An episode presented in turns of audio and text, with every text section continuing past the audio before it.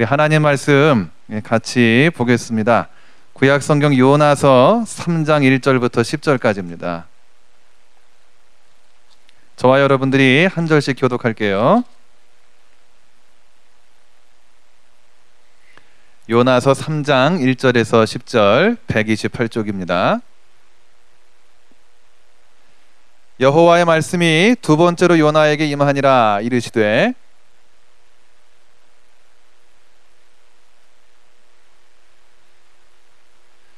요나가 여호와의 말씀대로 일어나서 니누에로 가니라. 니누에는 사흘 동안 걸을 만큼 하나님 앞에 큰 성읍이더라.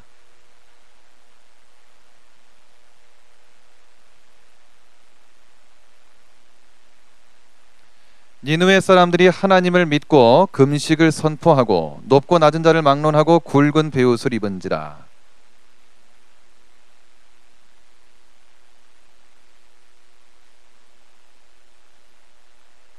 왕과 그의 대신들이 조소를 내려 니누웨에 선포하여 이르되 사람이나 짐승이나 소떼나 양떼나 아무것도 입에 대지 말지니 곧 먹지도 말 것이요 물도 마시지 말 것이며.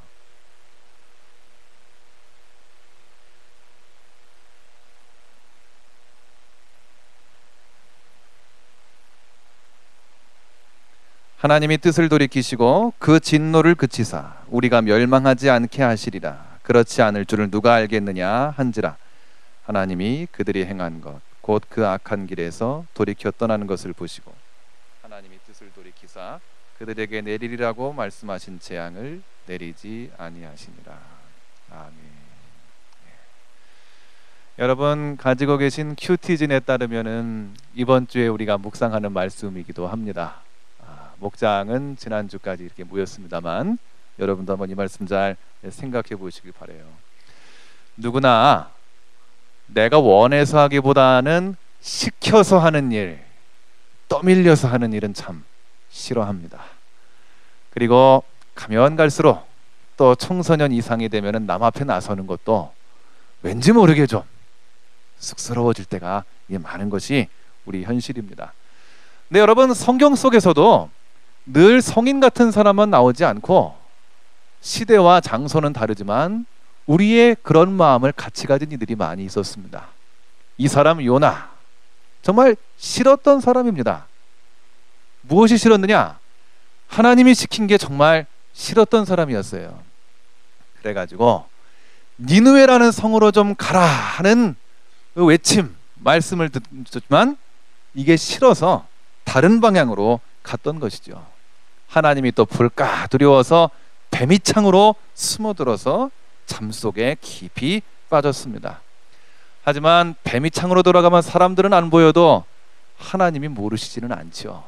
그래서 여러분 요나가 큰 풍랑 속에 물 속에 들어갔다가 물고기 뱃속에 들어간 다음에 깊이 깨닫고 각성을 하게 됩니다. 오늘 물고기 뱃속까지 들어갔다가 나온 요나가 이제 니누에라고 하는 한 땅에서 했었던 외침입니다. 외쳤어요. 40일이 지나면 니누에가 무너지리라. 많은 선지자들이 이사야나 예레미야 같이 길게 서신을 어, 예언서를 작성한 선지자들도 실은 이렇게는 잘 안 했어요. 뭐냐? 멸망할 것이다 해도 하나님께서 그 다음엔 이렇게 해주실 것이다. 제발 돌아오라 하는 마음으로 더 많이 외쳤습니다. 근데 요나는 딱 한마디만 외쳤죠. 40일 지나면 무너진다. 아주 짤막했습니다. 어떤 의미에서는 회개하란 말도 없어요. 정말 좀 돌아오라라고 하는 외침도 없습니다. 시키니까 그냥 입에서 나온 대로 한 것일 뿐입니다. 근데 여러분, 결과가 어땠느냐는 것이죠. 5절이나 6절을 보게 되면은요. 솔직히 요나는 원해서 외친 것 같지가 않아요. 그냥 짤막하게 시키는 대로만 했을 뿐이지만 사람들의 반응이 달랐다는 겁니다. 어느새 큰 니누의 사람들이 금식을 하기 시작했어요. 그리고 우리나라 사람들도 상을 당했을 때 입었듯이 배옷으로 갈아입기 시작했습니다. 그리고 재를 뿌리고 그 위에 올라앉기 시작했어요. 커다란 성읍, 오늘날로 말한다면 서울같이 또 무슨 뉴욕같이 세계적인 대도시, 실은 휘황찬란한 좋은 것들도 많지만 악도 많았던 그 도시의 사람들이 당대의 니누의 사람들이었습니다. 그런데 이 사람들이 일거에 금식을 하고 옷을 갈아입습니다. 왕도 보좌에서 내려와서 제 위에 앉았어요. 그러면서 간절하게 속으로 이렇게 외치는 거예요. 하나님이 뜻을 돌이키시고 그 진노를 그치사 우리가 멸망하지 않게 하시리라. 그렇지 않을 줄은 누가 알겠느냐? 우리가 어떻게든 할 때까지 해보자라고 하면서 왕도 각성을 하게 됐습니다. 네, 여러분 참 이 대목을 보면 놀랍죠. 건성처럼 퉁명스럽게 외친 말 한마디인데 백성들이 변하고 당대 열강의 왕까지도 보좌에서 내려왔어요. 네, 여러분 당대의 아시리아의 종교 문헌 속에는 이런 글이 있다라 그래요. 재난 예고가 타당하다 검증될 경우에는 재난이 끝날 때까지 임금이 보좌를 떠나야 된다. 이런 법규가 아시리아 왕조에는 있었다라고 합니다. 그리고 또 재난이 예고가 되면 사람뿐만 아니라 짐승들에게도 가축들에게도 영향을 미친다. 그래서 거, 거행해야 될 참회 의식도 있었다라고 어, 당대의 역사가들이 이제 알려주고 있었, 있다고 합니다. 여러분, 그래서 정말 짐승들까지도 베옷을 다 입혔다라고 나오고 있는 것이죠. 알고 보면 여러분 실제로 이런 관습 가운데에서 또 요나 선지자의 외침 속에 이 사건이 일어나게 되었습니다. 여러분, 이사야는 외치고 또 외쳐서 66장의 분량으로 외쳤어요. 아, 그래도 유대 왕국이 쉽사리 변하진 않았습니다. 에스겔 선지자도 50여 장 가까이 힘껏 외쳤어요. 그래도 유대 민족이 별로 안 변했어요. 여러분 요나를 보세요. 한마디만 했어요. 한마디. 40일 지나면 무너질 겁니다. 뭐 더 이상 말 없어요. 그런데 어느새 니누의 사람들이 이렇게 바뀌었다라는 것이죠. 알고 보면 여러분 무엇일까요? 요나는 시키는 대로 좀 피동적으로 했어요. 그런데 니누의 사람들 마음에 손길을 뻗치신 분은 누구였냐는 것이죠. 하나님 편에서는 예비하셨고 그들을 각성케 하셨던 거예요. 여러분 싫습니다. 때론 부끄러워요. 때로는 아유 나는 정말 너무도 무능한 것 같아요. 내지는 나는 너무도 좀 과분한 것 같아요. 내가 할 수 있을까요? 싶을 때가 있어요.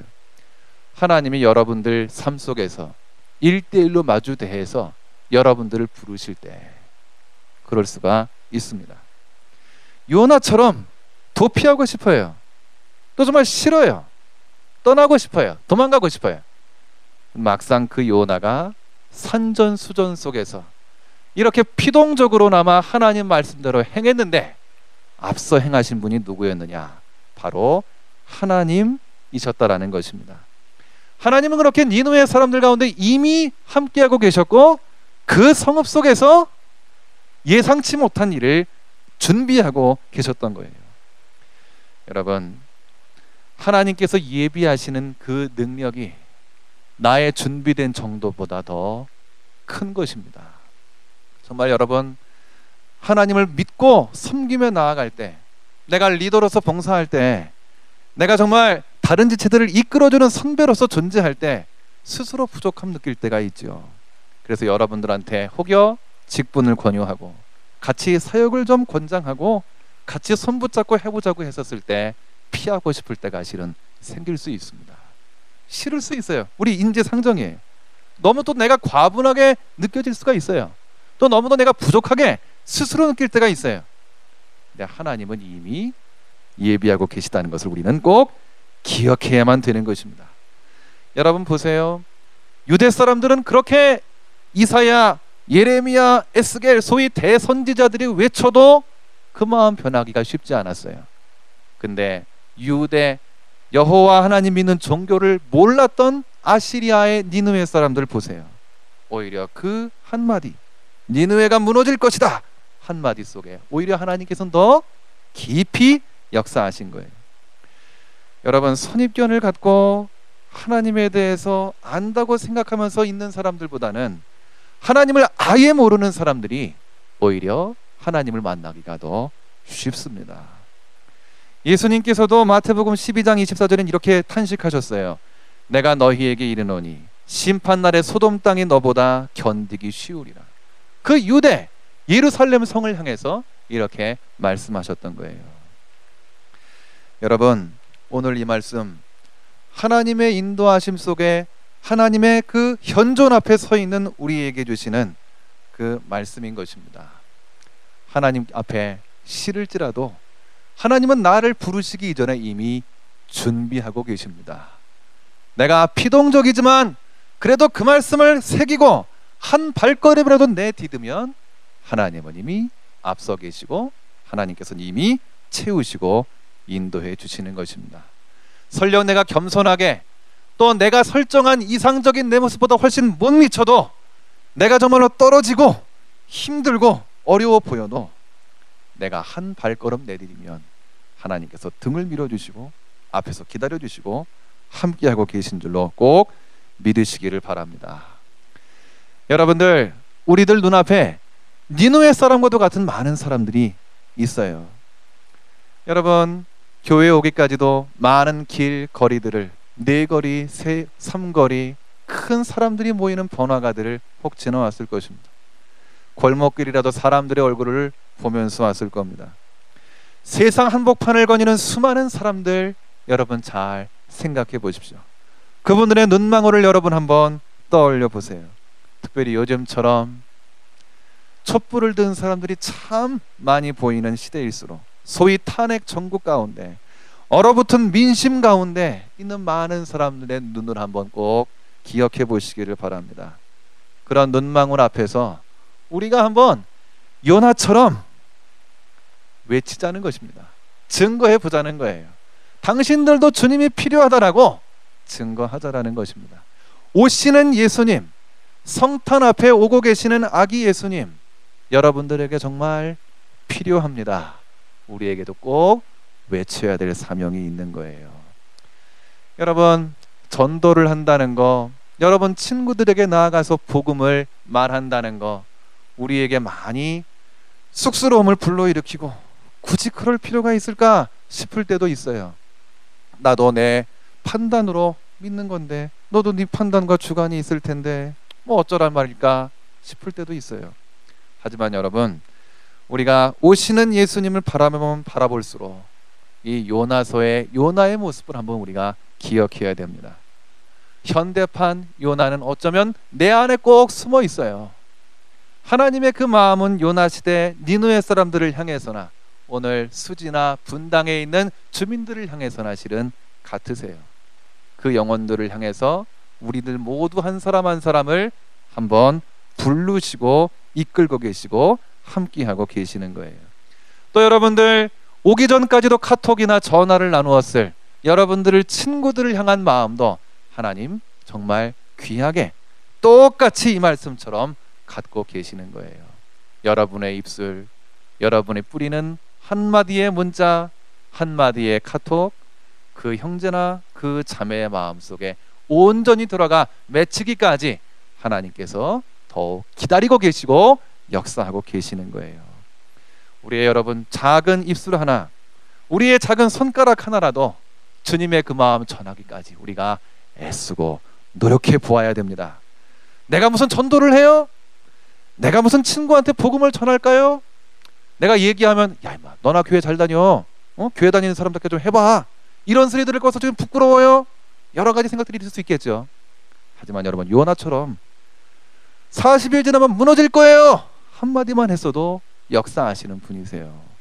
여러분 정말 예수님 내 마음에 모신 사람이라면 한번 성탄의 기쁨 가운데 다가오시는 예수님을 여러분들 친구한테 꼭 증거하는 이 귀한 주간 되기를 간절히 기원합니다. 여러분 가슴 속에 와닿는 확신 한번 확신을 가지고 친구들, 동료들, 주민들에게로 나아갈 수 있는 이 귀한 주간들 되어지기를 간절히 소망합니다.